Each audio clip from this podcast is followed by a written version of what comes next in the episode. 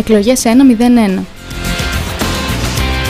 Όλα όσα θες να ξέρεις για τις εκλογές από το Radio Me 88,4.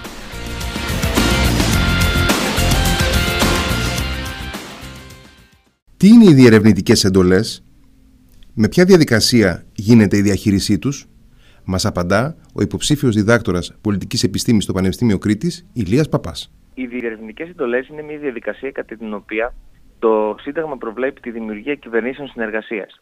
Αυτό συμβαίνει όταν το πρώτο κόμμα έχει αδυναμία συγκέντρωσης της πλειοψηφίας, στην περίπτωση της απλής αναλογικής που έχουμε τώρα, δηλαδή 51%, ή σε περίπτωση ενισχυμένης αναλογικής, εκείνη το ποσοστό που προβλέπεται από τον νόμο, ώστε να μπορέσει να συγκροτήσει αυτοδύναμη κυβέρνηση.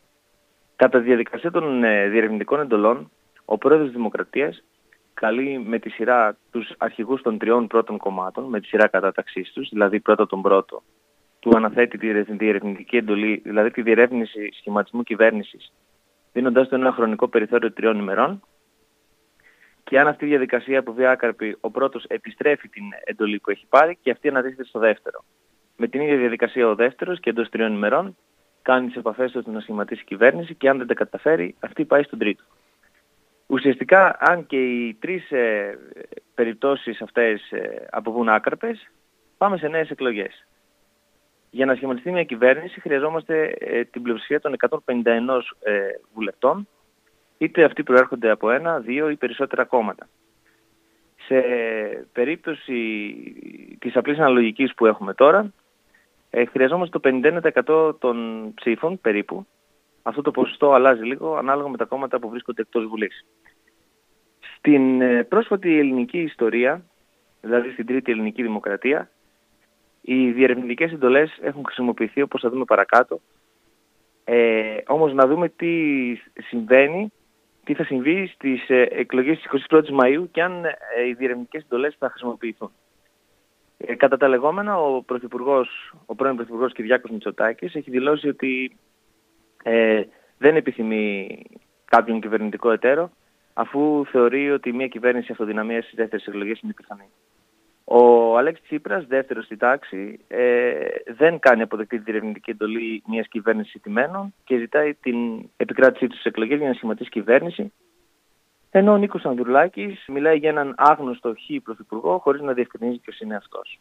Οι χειρισμοί που θα κάνουν τα τρία κόμματα στην πρώτη φάση των διερευνητικών εντολών σε αυτές τις εκλογές ίσως έχουν σημασία στις δεύτερες εκλογές που το σύστημα γίνεται πλειοψηφικό και οι ισορροπίες στα κόμματα αλλάζουν.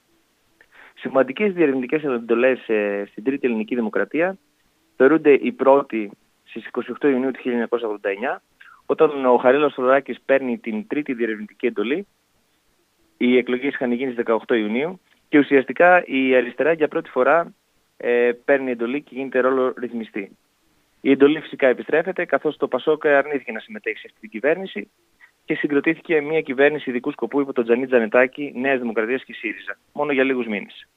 Η δεύτερη φορά που χρησιμοποιείται η διερευνητική εντολή στην Ελλάδα είναι στις 5 Νοεμβρίου του 1989, που έχουμε την οικουμενική κυβέρνηση του Ξενοφόντα Ζολότα μετά από διερευνητική εντολή της Νέας Δημοκρατίας.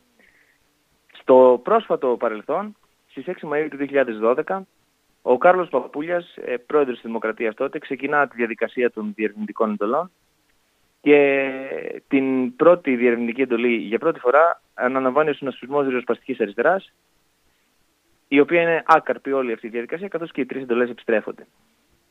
Στις 17 Ιουνίου του 2012 ο Αντώνης Σαμαράς λαμβάνει την διερευνητική εντολή από τον πρόεδρο της Δημοκρατίας και έχουμε την συγκυβέρνηση που θυμόμαστε όλοι, Νέας Δημοκρατίας Πασόκ Δημάρ.